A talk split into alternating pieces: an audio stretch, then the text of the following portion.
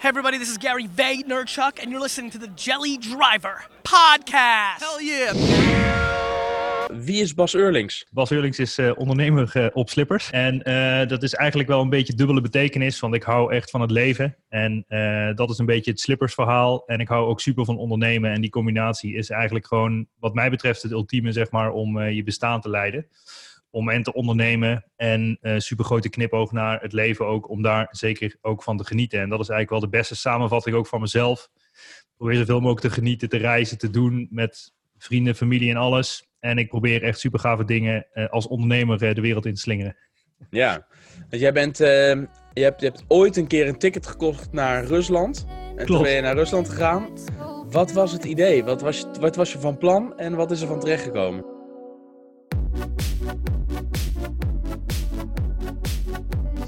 Ja, ik had toen de tijd, uh, uh, was ik gestart in e-commerce. dacht, als dat stabiel genoeg staat, dan is dat uh, mijn exit ticket om een wereldreis te starten.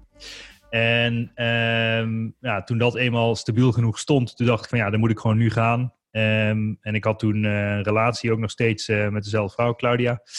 En toen dacht ik van ja, weet je, voor we, als we willen gaan voordat we kinderen hebben, moeten we dat gewoon nu doen. En um, ja, het idee was gewoon enkeltje Moskou en we zien wel hoe lang we over de wereld hebben. Maar je had dan geen belemmeringen als in kinderen, hypotheken, weet ik veel wat allemaal. Want ik denk dat heel veel mensen, als ik al kijk naar ik vertrek, dan is het altijd een stel dat gaat. En dan zijn er altijd de familie en vrienden eromheen en denken, oh je moet het maar durven en zo. En hoe dan? Maar ja. had, jij voelde geen belemmeringen. Nou, er zijn altijd wel belemmeringen, want ik had ook een huis gekocht. Ik had de jaren 30 woning gekocht in, uh, in Utrecht. En, uh, die, maar die heb ik eigenlijk. Ik, en ik was altijd uh, in mijn principe was ik altijd, je moet blijven investeren in jezelf en eigenlijk nooit jezelf te veel luxe gunnen, want dan ga je naar een bepaalde standaard leven. En dat zorgt er uiteindelijk voor, zeg maar, dat je niet, ja, dat je niet heel veel um, uh, vrijheid voor jezelf creëert. Dus ik had een, een jaren 30 woning gekocht, die heb ik eigenhandig gestript. Daar heb ik twee uh, appartementen van gemaakt. Um, en die verhuur ik nog sowieso tot op de dag van vandaag. Maar toen we daar zelf woonden, woonden we zelf een bovenappartement. Verhuurden we het onderappartement. Die zorgde ervoor dat we eigenlijk gratis woonden. En toen eenmaal dat pand helemaal klaar was, had ik als laatste project heb ik nog een dakterras erop gebouwd van 25 vierkante meter. En je kan letterlijk zo de Domtoren in Utrecht zien vanaf het dakterras, ondanks dat het in Lombok zit, zeg maar. En uh, nou, tot op de dag van vandaag verhuur ik allebei die appartementen nog. En uh, ja, een betere cashflow kun je niet hebben, zeg maar. Ja, wanneer heb je het gekocht? Wanneer was dit? Ja, dit is uh, elf jaar geleden al. Toen, had ik, ja, toen, toen woonde ik net in Utrecht. En ja, had ik daar een winkel geopend ook. en uh, toen dacht ik van ja, ik kan beter mijn geld in vastgoed stoppen dan in bier. Dus uh, het leek me een betere investering. en je hebt, je, je hebt daar een winkel ook gehad? Ja, ik had op de Lijnmarkt heb ik een, heb ik een winkel geopend.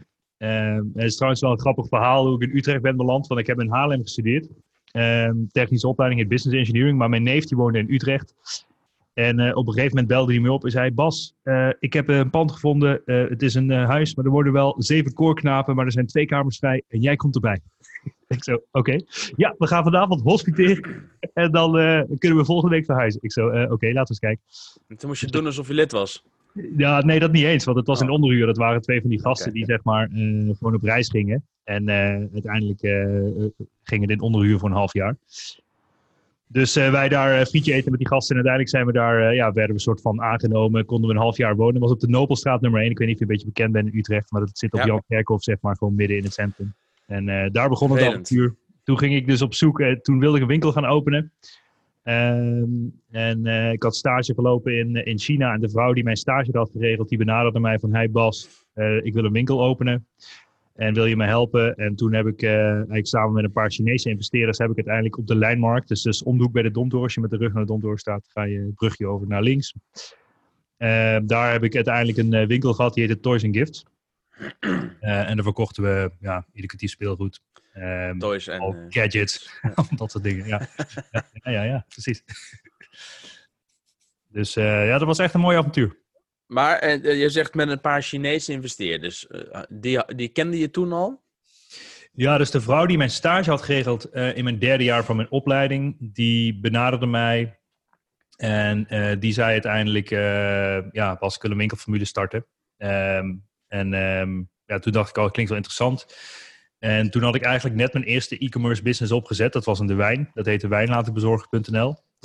En um, dat heb ik opgezet tijdens mijn afstuderen samen met een andere dispuutsgenoot. En die, um, ja, wat die business eigenlijk deed, was dat je dus gewoon... We hadden een slijterij gevonden en, een, ehm, en daarnaast al een postkantoortje. En dan hadden we een printer geïnstalleerd en dan konden ze zeg maar etiketten uitprinten. Eh, en vervolgens kon je dat op een fles, wijn plakken en dan kon je het dus opsturen. Zo kon je je etiket customizen, zeg maar. Foto erbij, tekst erop. Maar dat was super uniek toen, want er was nog geen enkel standaard systeem die dat kon. En eh, ja, dat was echt de begintijd van überhaupt eh, het hele internetspektakel, zeg maar. Dus, maar uiteindelijk dus in die winkel Formule Beland businessplan voor geschreven. En toen ben ik daar eigenlijk verder mee gegaan. Ehm, eh, en eh, die Chinese dame kende nog een paar andere Chinezen die ook wel wilden investeren. En zodoende zijn we, ben ik die winkel gestart.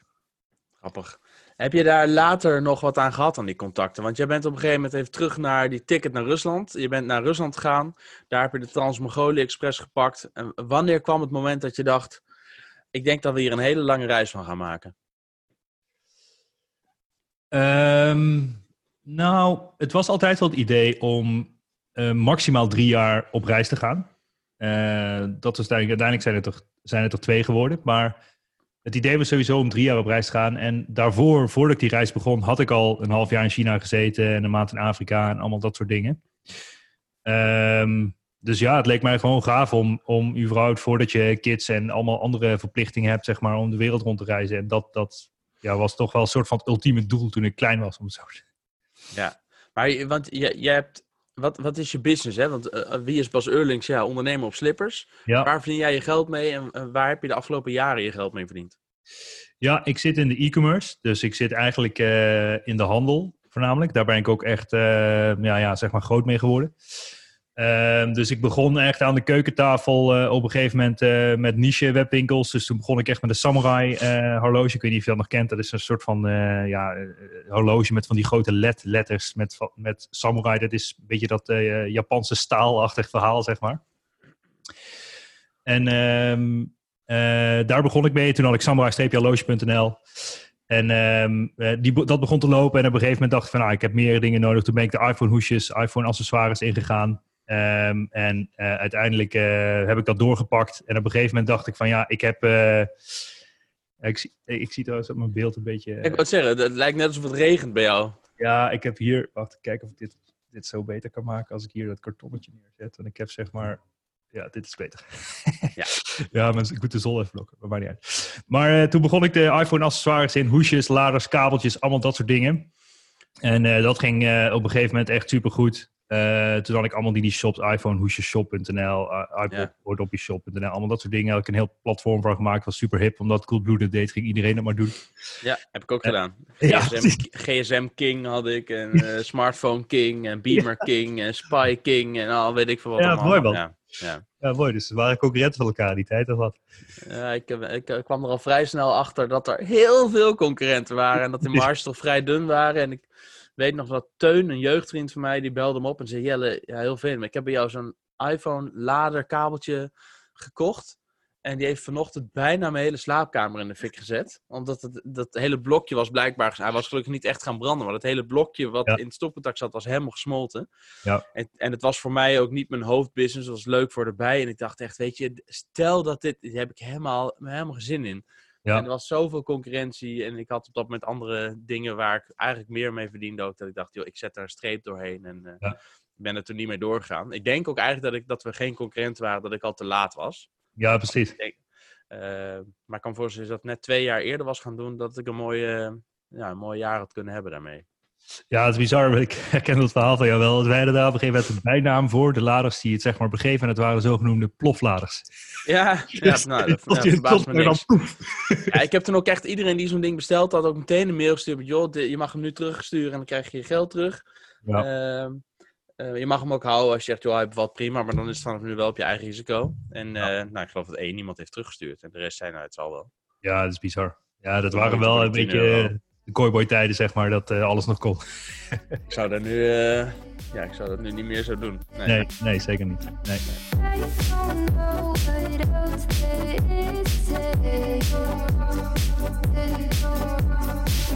Maar goed, want ik, jou, ik heb jouw naam. Ik zat te denken, van, wanneer heb ik jouw naam voor het eerst gehoord? En ik weet nog dat ehm, ehm, eh, een van de, een, een collega-ondernemer van mij die zei ooit: Nou, ik ken een gast.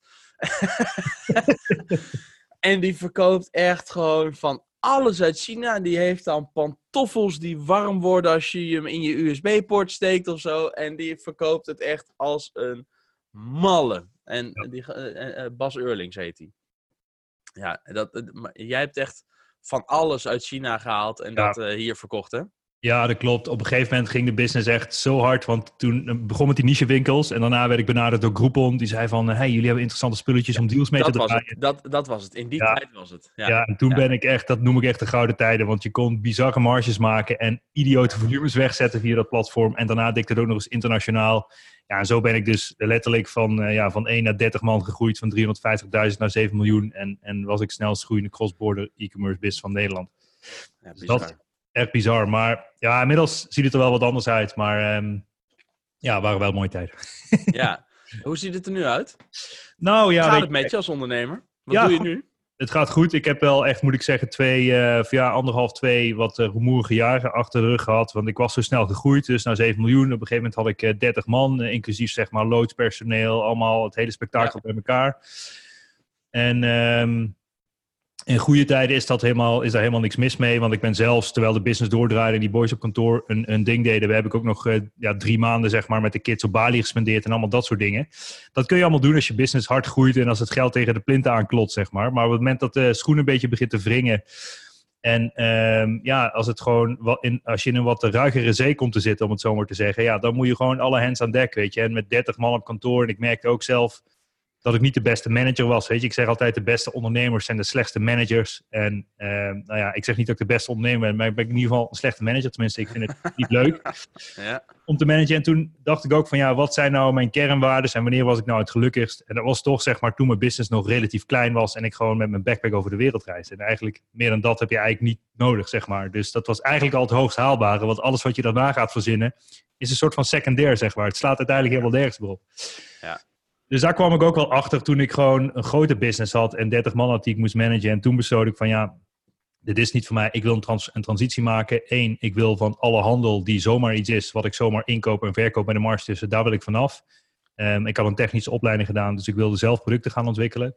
Dat ben ik gaan doen. En de tweede transformatie die ik heb gemaakt, um, is gewoon van 30 man personeel naar een wereldwijd virtueel, virtueel team. En ik dacht ook van ja, dat past gewoon veel beter bij mij. Want als je een digital nomad of een ondernemer op slippers wil zijn, uh, dan um, heb je gewoon een virtual team nodig die je overal uh, kan aansturen. Wat flexibel is, wat schaalbaar omhoog, maar ook omlaag schaalbaar is. En dat is echt wel heel belangrijk. En dat zie je nu ook in deze tijd. Ik, ik heb mijn team niet naar beneden geschaald. Maar als je mag kiezen tussen schaal je team naar beneden of ga failliet, dan doe je waarschijnlijk dat eerste. En je ziet nu dat heel veel bedrijven niet schaalbaar naar beneden zijn. En daarom gaan ze uiteindelijk failliet.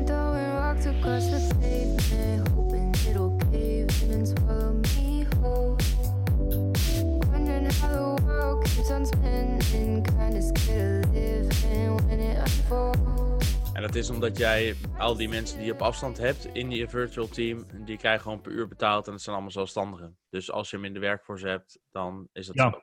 Ja, we hebben, dus we hebben uh, letterlijk een stuk software, zeg maar, die uh, nou, als ze beginnen met werken drukken ze op play en als ze stoppen dan drukken ze op stop. En dat meet de tijd, de keyboard activity, mouse activity, maakt screenshots, kan zelfs GPS trekken, noem het maar op. Ja. Dus zo kunnen is dat we... Met... het oude, oude O-desk, dat heet tegenwoordig anders geloof ik? Nou, dit is Hubstaff, heet dit. Oké, maar het, is vergelijkbaar met de Odesk. Dat, dat zou kunnen, ja. Ik ken ja, Odesk niet, maar... Okay. Ja, ja. ja. Ja, maar dat, je, je, zei het al, in deze tijd. Kijk, voor jou is dat werken op afstand helemaal niks nieuws. Je hebt dat al jaren gedaan, hè? drie maanden vanuit Bali, maar ook in de jaren daarvoor, als je op reis was, stuurde je volgens mij de mensen aan in Nederland. Uh, toch zijn er heel veel ondernemers nu die eigenlijk worden overvallen of verrast door het feit dat ze nu op afstand moeten werken. En zowel ondernemers als managers, maar ook gewoon collega's onderling die ineens uh, zonder fysiek bij elkaar te zitten moeten samenwerken. Wat zijn nou jouw, uh, jouw do's en don'ts voor deze mensen die, uh, nou ja, laat ik wat kunnen zij leren van jouw ervaring op dit vlak? Ja, ik denk dat stap 1 en misschien wel de belangrijkste stap is, zeg maar, dat je um, dat je de tradi traditionele denkwijze moet durven en leren loslaten. dus wat dat betreft zijn we in Nederland nog een redelijk traditioneel land. Waarom zijn de files zo lang? Eh, omdat iedereen gewoon om negen uur naar kantoor gaat en om zes uur naar huis wil. Het slaat, slaat helemaal nergens op als je daarover nadenkt. Het is gewoon geconditioneerd. Ja, Het is gewoon Ja. super geconditioneerd. En ehm een mooie uitspraak van Steve Jobs, die zegt ook: Everything you call life is made up by people they were no smarter than you.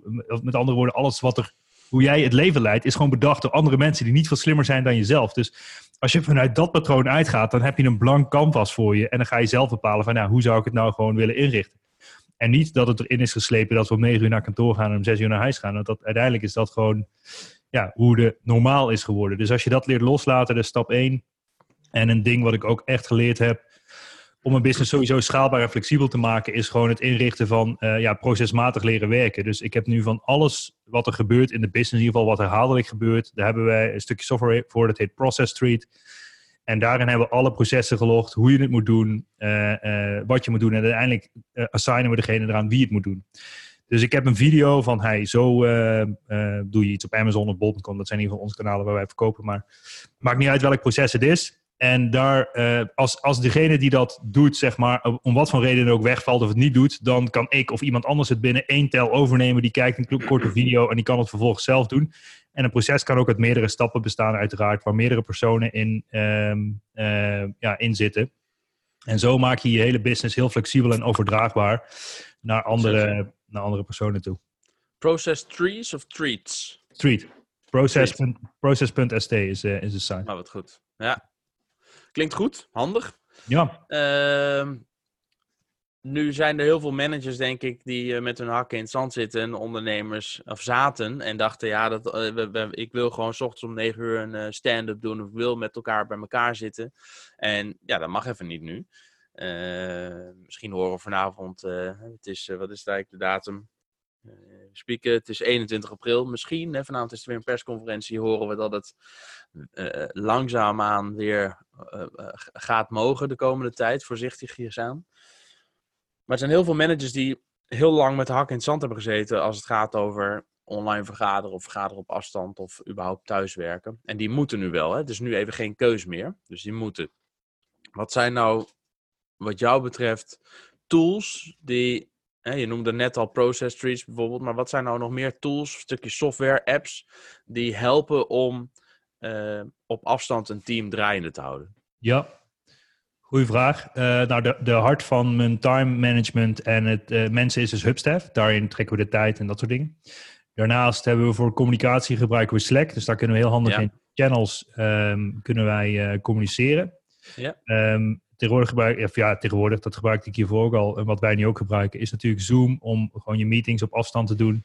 En meerdere mensen snel bij elkaar te brengen. Eh, maar ook in Slack heb je in de channels, dan kun je ook heel makkelijk zeg maar in een channel alle mensen in één keer bellen met één druk op de knop. Dus dat, Ja. dat werkt ook best wel handig. Ja. Ehm, daarnaast gebruik ik Asana voor eh, projectmanagement. Ja, daar ben ik wel eens aan begonnen. Omdat Ja.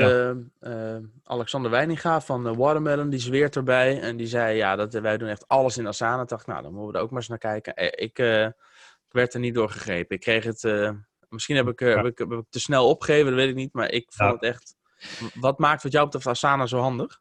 Nou, weet je, al die projectmanagement tools doen in de basis hetzelfde. Hè? Ik bedoel, of het nou Trello of Asana is of Redboot. Het- in de basis is het gewoon een project optuigen. En deze taken moeten er gebeuren om een project tot een goed einde te brengen. En jij doet dit, jij doet dat. En je kan het inrichten zoals je wil met Kanban en eh, eh, sprints en weet ik het allemaal. Dus dat is in de basis is het allemaal hetzelfde. Het gaat uiteindelijk, wat mij betreft, om de discipline, hoe de mensen het gebruiken en wat erin wordt gestopt. En dat is uiteindelijk, zeg maar, ook wat eruit komt. Daar komt het een Ja. beetje op. Ja, misschien dat het bij die discipline is blijven. dat het daar is misgegaan. Dat zou ja, zo dat, kunnen. dat zou kunnen. Ja, ja.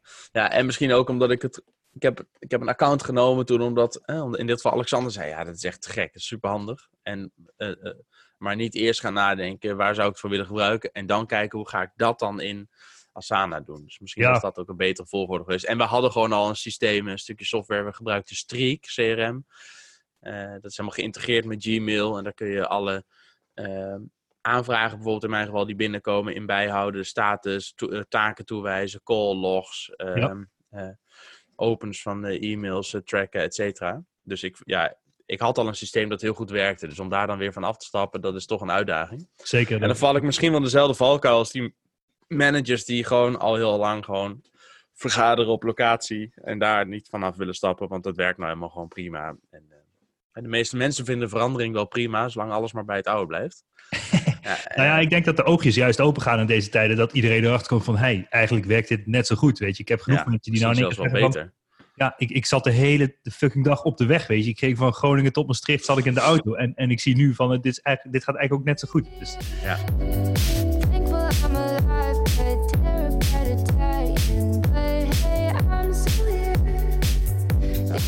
Ja. ja. Nou, dan hebben we het over digitale middelen, apps, et cetera. Maar wat, welke mindset heb je nou nodig om A, deze coronacrisis door te komen, maar überhaupt om succesvol te ondernemen op afstand? Want dat is toch een beetje, zoals ik jou zie, de, de, de ondernemer op afstand. Ja.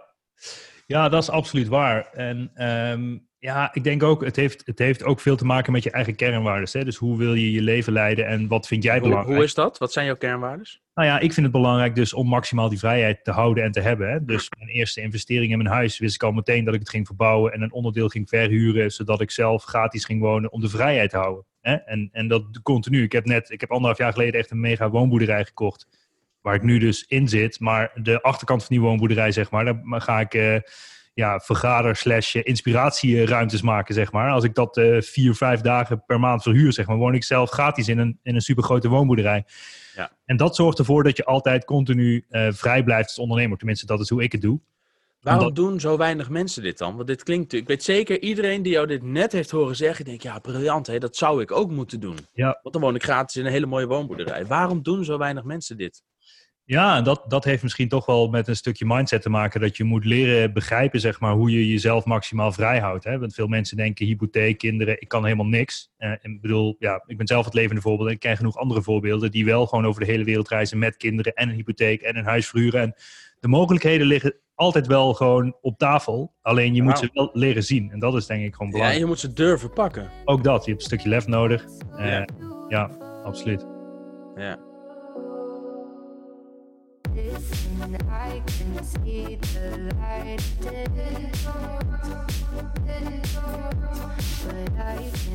Ja. Hey, ben jij een lezer? Heb je op reis ook veel gelezen of heb je helemaal niks met managementboeken? Jawel, jawel. Nou, op reis zeker. Dan had je de rust en de, en de tijd. Uh, ik begon in, uh, in, de, in, de, in, de, in de trein in uh, Rusland en Mongolië met de hele Robert Kiyosaki-serie. ja, ja. Maar ik ben zelf dyslectisch, dus ik, ik luister liever dan dat ik lees. Maar ik lees ook wel. Ik heb ook gewoon een e-reader waar ik uh, redelijk makkelijk het hele spektakel op kan zetten. En dan doorheen kan. Dus op reis natuurlijk veel makkelijker, want je gaat niet met uh, eh, 10 kilo boeken in je backpack uh, rondreizen. Nee. Nee. Maar die, die Kiyosaki-serie en dat soort dingen, weet je, en alles voor het management. En dat vind ik wel interessant. ik zie gewoon nu dat, dat eigenlijk neem je er te weinig tijd voor. En um, ik heb nu toevallig een vriend van mij, uh, Tony Loorbach, die ken je misschien ook wel. Die is, uh, ja, hij is ook de gast geweest in deze podcast. Dus jellendrijven.nl slash Tony voor dat gesprek. Ja, maar die, hij, zit dus, hij, hij kwam erachter dat hij in sprints supergoed werkte. Dus hij heeft eerst een sprint gedaan van zes weken. Heeft hij een boek geschreven. Echt, uh, hij ligt hier ergens, maar hij is 300 ja, ja. aardig. Samen Martijn. Ja, de online marketing tornado. En in, die, in die zes weken heeft hij dat boek geschreven, helemaal opgemaakt. En hij trainde zes keer per week. Hij kwam naar buiten als een fucking Terminator met een sixpack.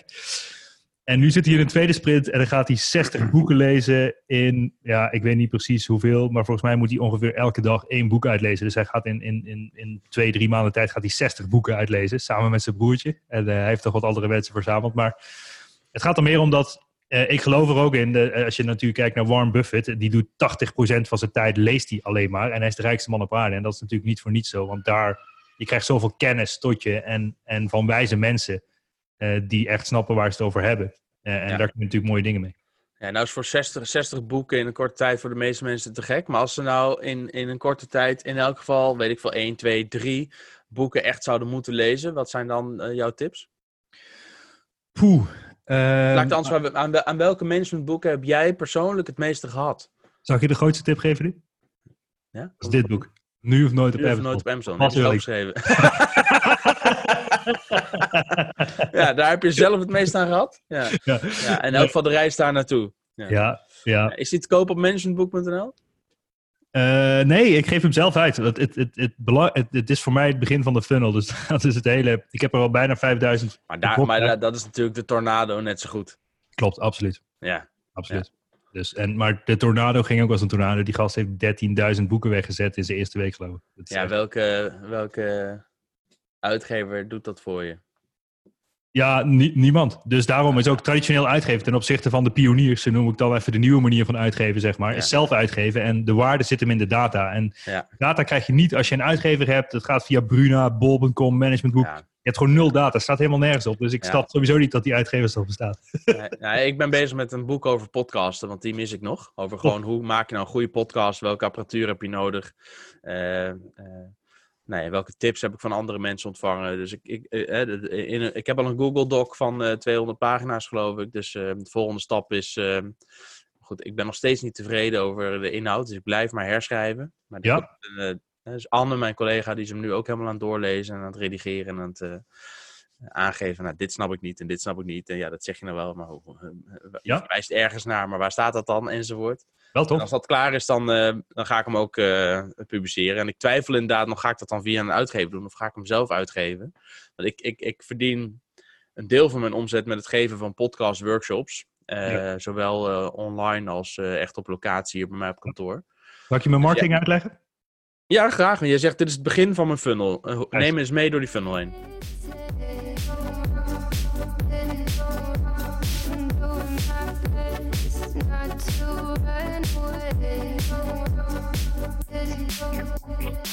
Oké, dus eh, je hebt een gratis boek. Je gaat het boek geef je gratis weg. Mensen betalen alleen maar verzendkosten.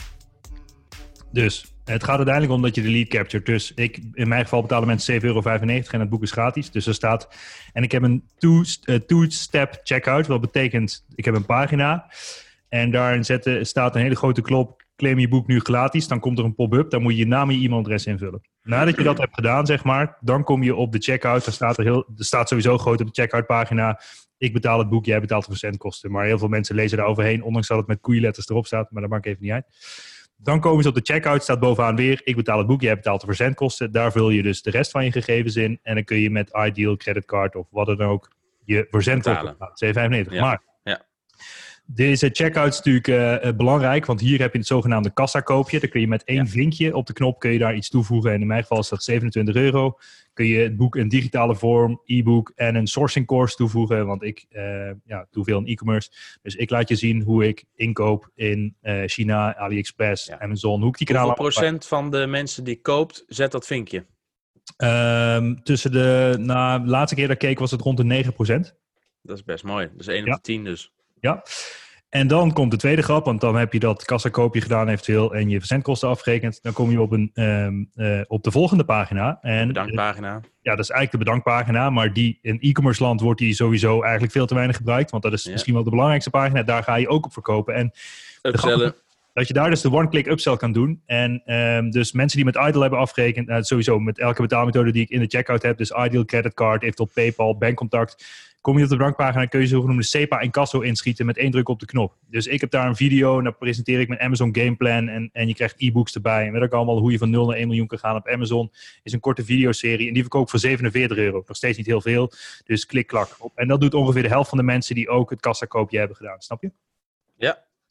Dus op die manier, ehm, eh, eigenlijk is het nog steeds een break-even funnel, zoals ik dat noem. Want op die manier verdien je alleen maar je ad spend terug op datgene wat je uitgeeft op Facebook, Instagram, YouTube, whatever, waar je ook adverteert. Ja, en je, hebt dat boek natuurlijk laten drukken. Die kosten moet je ook terugverdienen.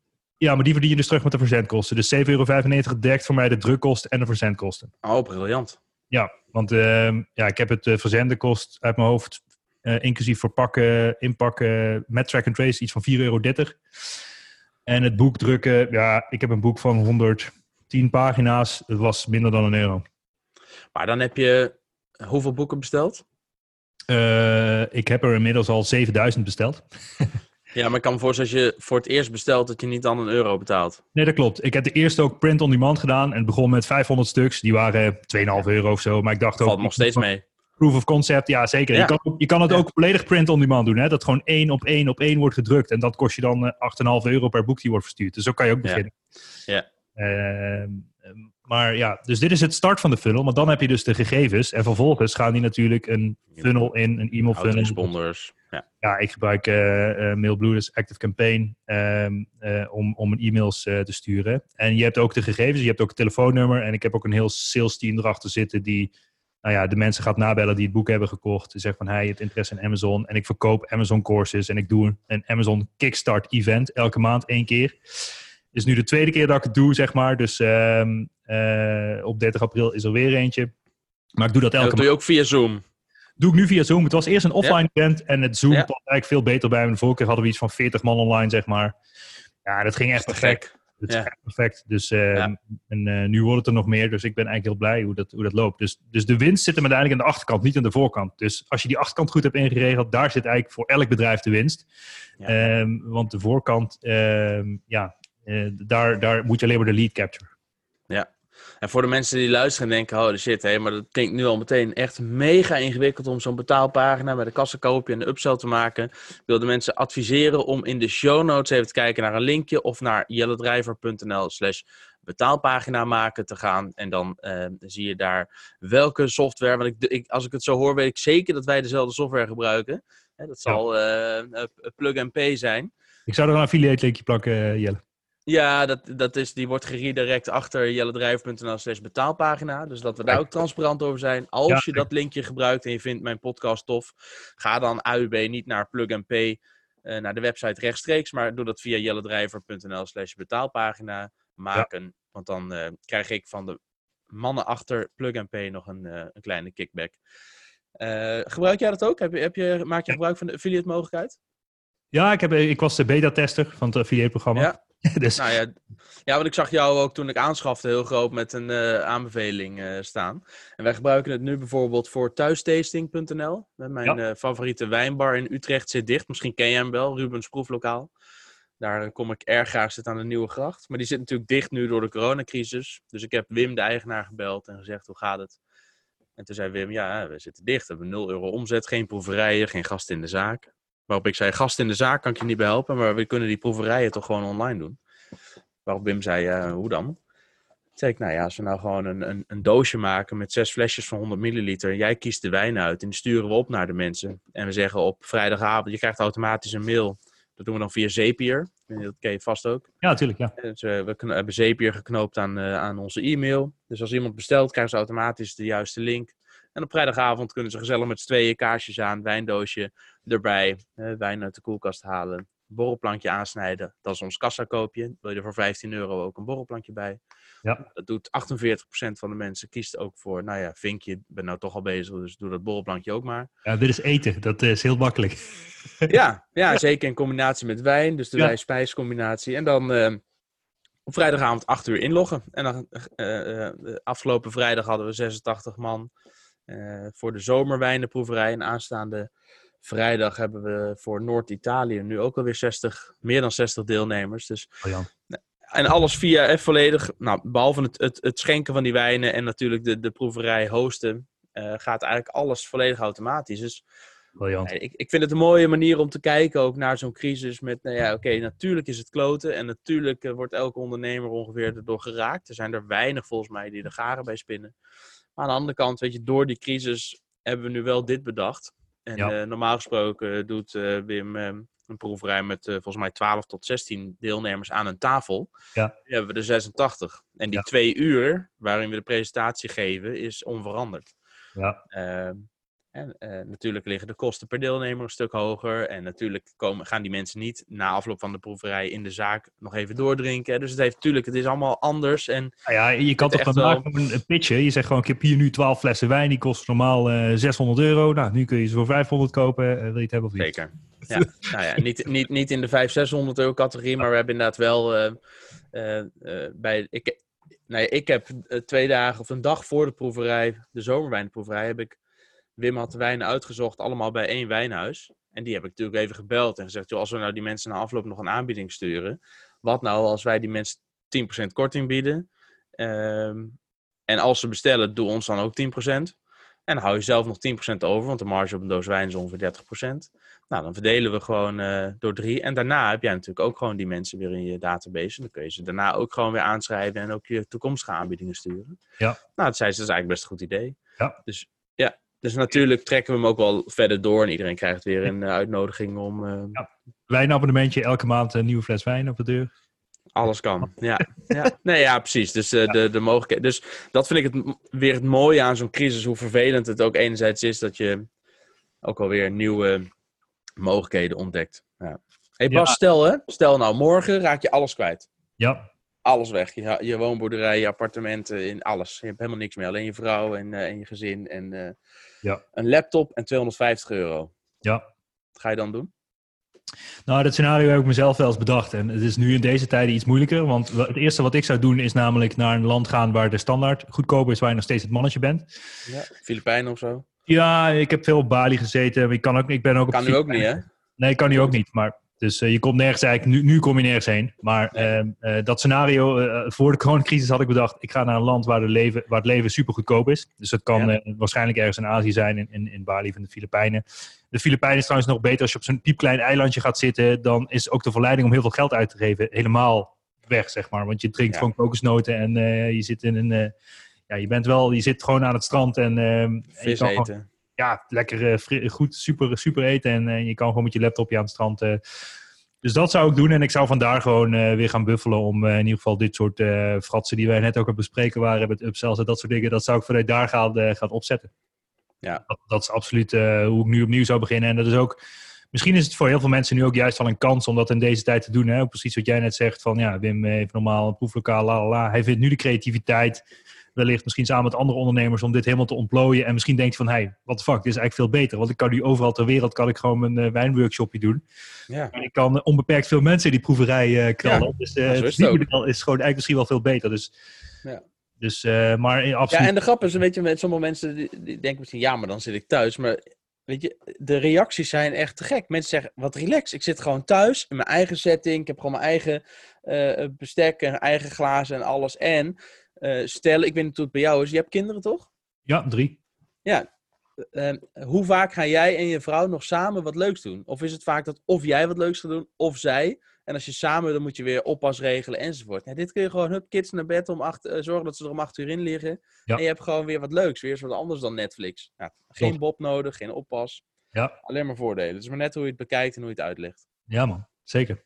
Ja. Hoe lang zou je nodig hebben om weer op niveau te zijn, denk je? Maar als je 250 euro hebt en een laptop? Nou, ik zal het je vertellen, want ik heb nu dus, eh, doe ik die, ik heb eh, dat boek net uitgebracht en ehm, eh, doe die courses nu op Amazon en Bol. En daar was ik al een tijd geleden mee gestart, maar omdat ik dus eh, mijn hoofd veel te veel bezig was met, die, eh, met de business transformeren naar, van 30 man naar een virtual team, heb ik daar, had ik daar niet zoveel aandacht aan gespendeerd. Dus ik ben echt, eh, ik, heb, ik had bijna een ton geïnvesteerd vanuit mijn holding in die business om dat op te zetten. En dat pruttelde maar een beetje daarnaast. Ik deed er niks in. Ik had mensen erin werken die eigenlijk niet helemaal hun ding deden. Totdat ik eigenlijk twee, drie maanden geleden besloot van ja, weet je, het beste wat ik kan doen is andere mensen helpen om mijn business nu op te gaan zetten in deze tijd. Dus ik dacht, ga, ik ga gewoon mijn schouders eronder zetten. En toen ben ik echt gaan blazen met die marketing. En ehm, ja, nu ben ik gewoon on track om gewoon een ton per maand om te zetten. En met voornamelijk digitale producten. Dus dat, dat slaat helemaal nergens op. Dus ik denk dat ik super snel op niveau zou zijn. En ik geloof erin dat als je de, ik leer altijd van de beste. En dat zal jij waarschijnlijk ook doen. Als ik iets voor elkaar wil krijgen, dan kijk ik wie is hier nou het mannetje in de markt. En dan koop ik een course van een paar duizend euro. Of ik doe een coaching of een training of whatever. Weet je, ik heb zelfs een keer 25, 30.000 euro voor masterminds betaald. Allemaal dat soort dingen, weet je. Dus alleen maar om je netwerk en je kennis en alles uit te breiden. En zelf een beter mens te worden. En vaak begint het met een transactie, omdat je gewoon, eh, ja, dan zit je meteen eigenlijk, noem ik maar zeggen, bij de juiste mensen aan tafel. Eh, en Ja. vanaf daar, eh, ja, weet je, ik bedoel, daarna gaat het ook wel voor een heel groot deel organisch als je eenmaal die mensen kent en je wordt vrienden en ja, noem het allemaal maar op. Dus, dus dat, dat, ja, dat is absoluut, ik denk dat ik heel snel op niveau zou zijn in ieder geval. En dat, dat, ja, dat vertrouwen heb ik omdat je dus alle kennis hebt opgedaan de afgelopen jaren met alles wat je kan en doet. Eh, dus ehm, ja, dat, ik kan dat niet, niet anders dan andere mensen ook adviseren om vooral te investeren in zichzelf in deze tijd. Ja, nou word ik op eh, YouTube op het moment helemaal doodgegooid door een, eh, een, een Aziatische jongen uit Nederland. Ik, ken zijn naam even niet, die ook bol.com cursussen verkoopt. En Ja. een, een, een, een nog veel irritantere gast die ergens in het buitenland woont. En ook alleen maar over... eh, heb, heb jij wel eens overwogen om dat ook te gaan doen? Nou, dat is, Waar, waar, adverteer jij voor je cursus en je boek? Nou, nu, eh, ik bedoel, ik ben een kanaal aan het uitbreiden, maar voornamelijk nu Facebook, Instagram, eh, YouTube komt erbij, weet je. Dus het, het- eigenlijk gewoon de standaard kanalen, zo noem ik het maar even. En je podcast?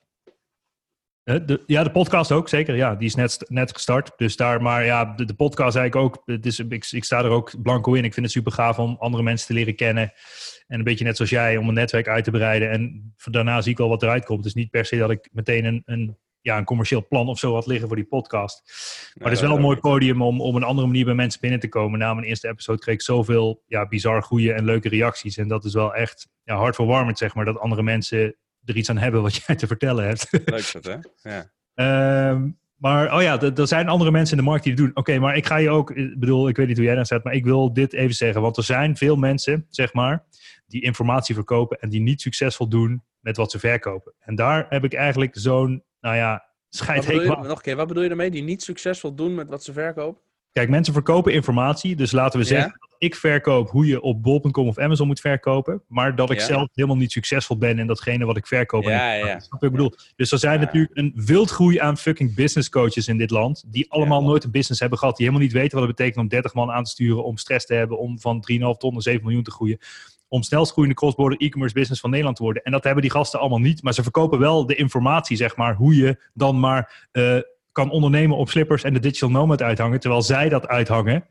Terwijl Ja. ze zelf alleen maar de geld verdienen met verkopen van informatie. En niet met de handel. Wat ze eigenlijk uitleggen in een course. Snap je wat ik bedoel? Ja, ja, ja, zeker. Ja, absoluut. Ja. Dus, eh, maar goed, ik wilde mezelf niet op de borst kloppen, maar ik vind het altijd mooi om te zeggen dat, eh, ja, weet ik niet. Dus dat, de reden waarom ik dat zeg is dat ik zelf ook altijd valideer. Als ik van iemand wil leren van heb jij het zelf succesvol gedaan? Of verkoop je alleen maar gewoon wat informatie waar ik veel, voor moet- veel voor moet betalen? Dank Bas Eurlings voor het delen van je kennis met eh, de luisteraars en eventueel kijkers op YouTube. Als mensen meer willen weten over jou of met jou in contact willen komen of eh, jouw boek willen bes- bestellen om eens te ervaren hoe het is om door die funnel heen te gaan, eh, waar kunnen ze dan het beste naartoe? Hier op ondernemen, kun je iets vinden. Eh, Plaza Talk is het platform waar ik eh, meer eh, vertel over Amazon en bol.com, maar ook op ondernemen, on- ondernemenopslippers.nl slash bas. En ik heb ook een site die heet burlings.nl. Daarin publiceer ik af en toe persberichten die ik heb of dat soort dingen. En eh, nou, mensen, mensen vinden me wel. Is even Ja. Bas Eurlings met UR Ja. googlen en dan vind je hem vanzelf. Ja, en ik ben redelijk actief op LinkedIn. Dus wil je zien hoe ik een ijsbad inga en allemaal dat soort fratsen, moet je me zeker toevoegen op LinkedIn. Nou, wie wil dat nou niet? Hey Bas, dankjewel. Yes, graag gedaan man. Listen, I can see the light, but I can also see the bones Thank you for listening to this episode of the Jelly Driver podcast. Our guest today was Boss Erlings. Your host was, who else, as this podcast is named after him, Yella Driver. Please subscribe on your favorite podcast player and leave us a great review on iTunes. Thinking of starting your own podcast? Go to MrPodcast.nl. Today we've used some audio to pimp this podcast. Here are the music credits Sittin' Throwing Rocks, featuring Lily Hain, by Lionel Casio. Https colon slash slash soundcloud.com slash Lionel Casio. Creative Commons, Attribution Share Alike 3.0 Unported, CC by SA 3.0.